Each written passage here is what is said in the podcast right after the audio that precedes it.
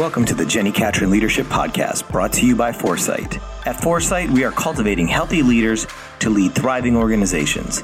Thank you for tuning in to today's podcast. Please enjoy the rest of our show.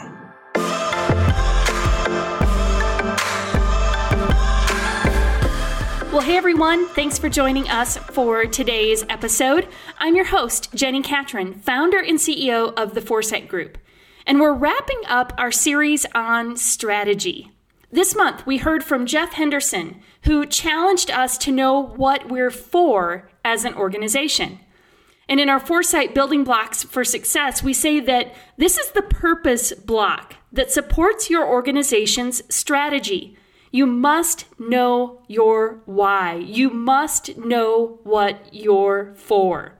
We also talked to Tim Lucas from Liquid Church in New Jersey, and he defined the different streams that are core to their strategy, which is to saturate their city for Christ. And the thing I love about both of those interviews is that Jeff and Tim have both been intentional to build their strategy on a foundation, on that purpose that is unique and specific to their calling and their gifting, both as leaders and as organizations. They have fought uh, the pull of comparison and the temptation to mimic what others are doing and sought to be authentic to their mission, vision, and values. And so they have laid a great sense of purpose that supports our strategy. So in part one of the strategic teaching, I left you with three P's to be thinking about. I said you needed to think about patience, purpose, and perspective. And I shared my impatience with seeing a vision come to fruition. And I talked about my learning uh, from the Cologne Cathedral and how much it impacted me to realize that the vision for the Cologne Cathedral was set by Archbishop Conrad van Hochstetten, did I say that right, in the year twelve forty-eight, but wasn't completed until eighteen eighty, over six hundred thirty years. It absolutely blows my mind that somebody could set a vision and it takes six hundred thirty years to complete that vision. Now, I'm not saying that our visions will take six hundred thirty years. I'm pretty sure none of us are patient enough for that. But I do know that I could use a little more patience in the pursuit of the visions that God gives me. I love the idea of strategy, but I don't always love the patience and the discipline that strategy entails. And the larger our organizations get, the more this tension exists. And so that's why I feel like as leaders, we need to be aware of the significance of patience.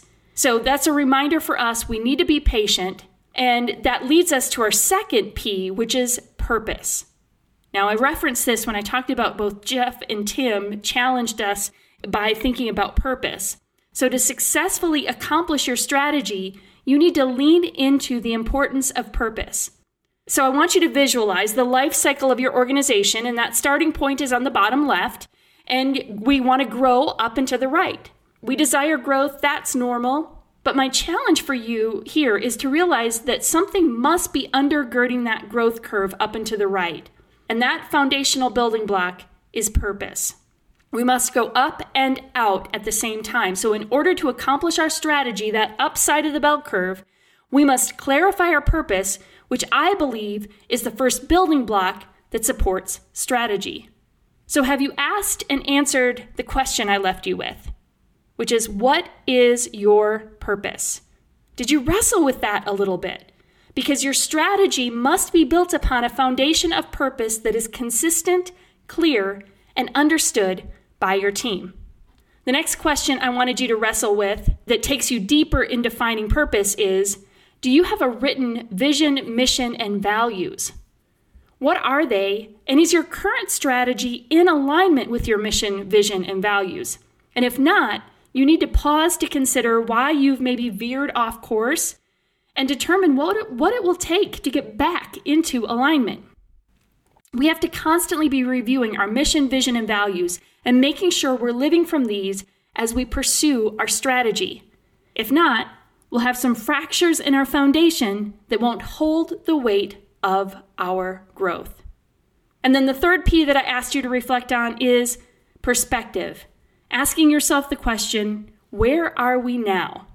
And as leaders, we have to be brutally honest with ourselves and our teams about the truth of our organization. So where are we now? What's the reality?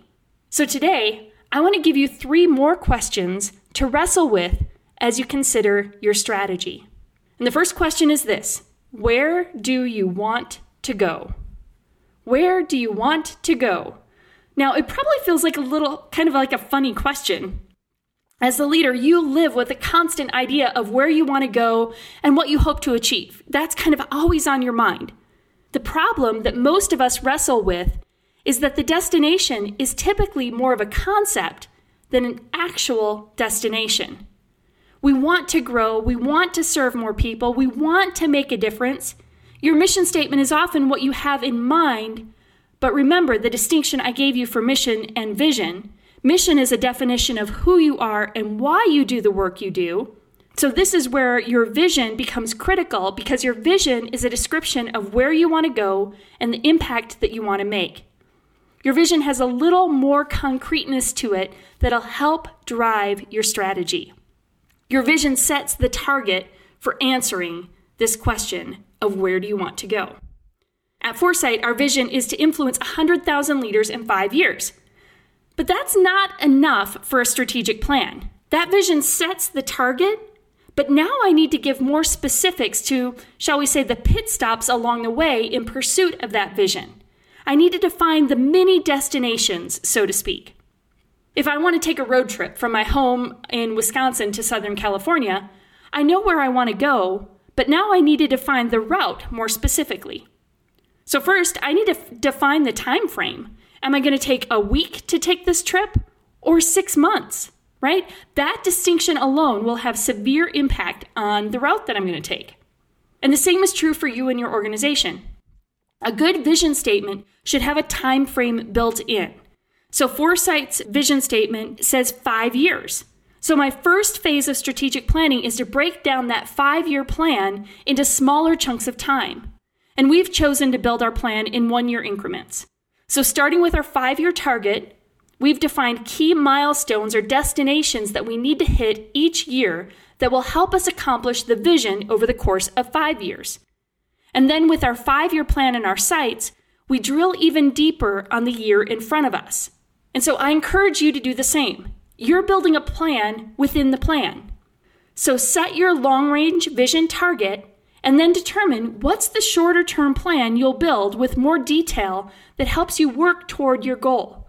You might decide it's six months, twelve months, eighteen months. Do whatever works for you and the rhythms of your organization. For the sake of clarity in this conversation, I'm going to work with a one-year plan. So we'll look at that five-year range, we'll develop a one-year plan, and then we need to spend some time dreaming about what you could do in this year ahead to help you accomplish your goal. So what are your hopes and expectations for what your team could accomplish in this time frame? Let yourself dream a little bit.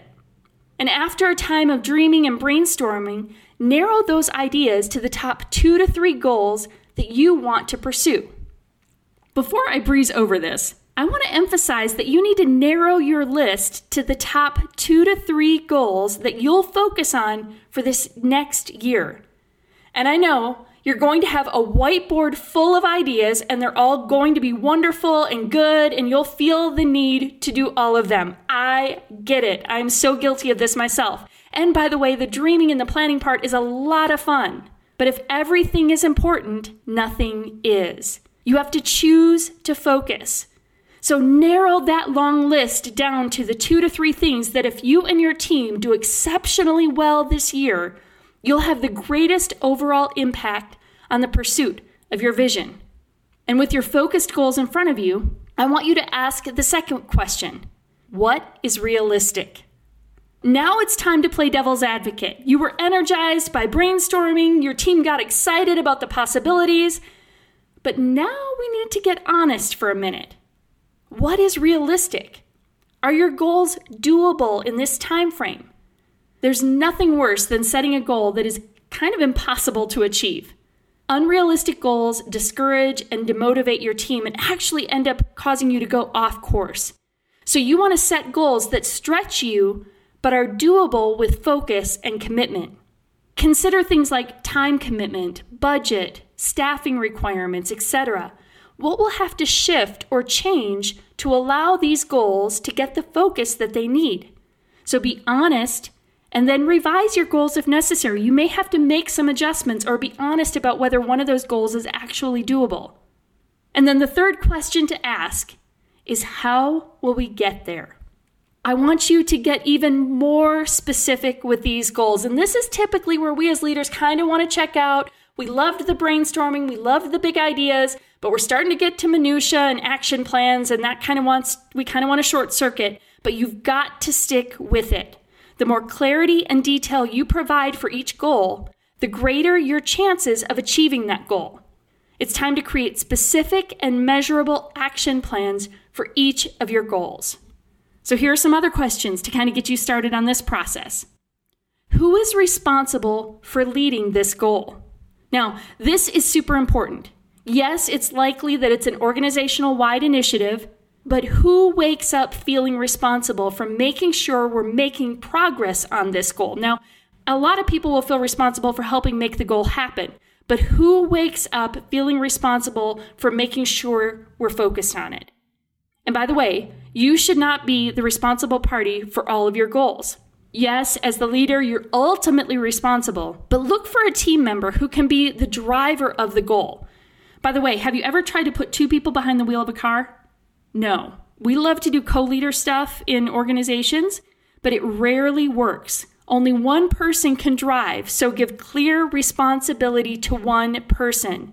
They're going to delegate specific action steps to others. Other people are going to be involved in it, but one person needs to wake up every day feeling responsible for moving this goal forward. The next question I would encourage you to ask is, what are the steps necessary to accomplish it? So get more specific. What will it take to achieve this goal? In the book, The Four Disciplines of Execution, one of my favorite books, by the way, the authors refer to these as lead measures, which they say are the most high-impact things your team must do to reach the goal. And a good lead measure has two basic characteristics. It's predictive of achieving the goal, and it can be influenced by the team members. So lead measures are things you can control. These are things we can do that should lead to the outcome of the goal we have in mind. The next question I want you to ask are, what are the key dates and deadlines?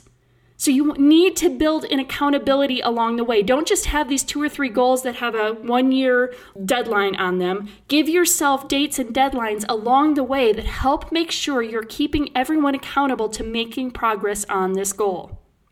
And then the last question here is, does budget need to be allocated?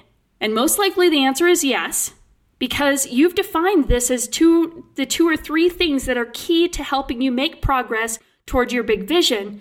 You need to plan for budget to help make these initiatives possible. It seems obvious, but so many times leaders will leave this to chance. You'll kind of leave it to chance that you'll find a way to fund the vision and the goals.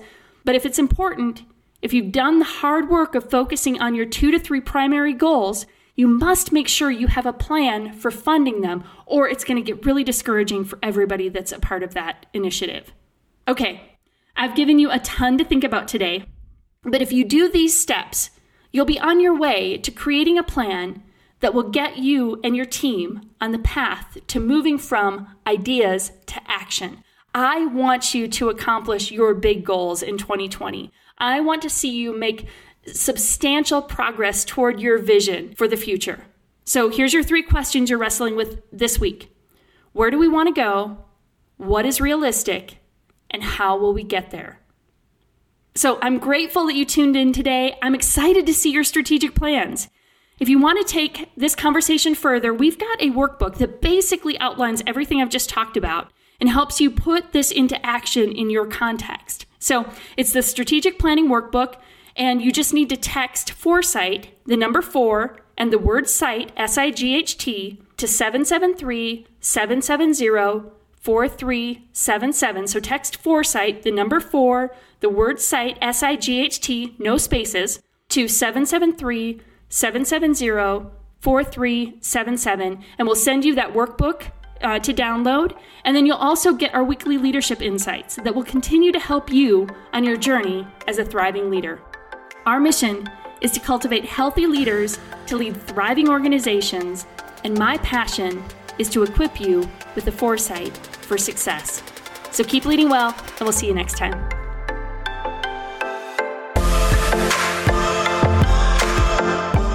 Thank you for listening to the Jenni Catron Leadership Podcast. If you have any questions, please email Jenni at podcast at get the number four site.com. If this content has helped you in any way, we would love for you to share this podcast with your friends and on social networks. Also, don't forget to subscribe so you don't miss any of the amazing content coming from the Jenni Catron Leadership Podcast. Your comments mean the world to us, so please rate and leave comments on our podcast. And remember, you need foresight for success. We will see you next time.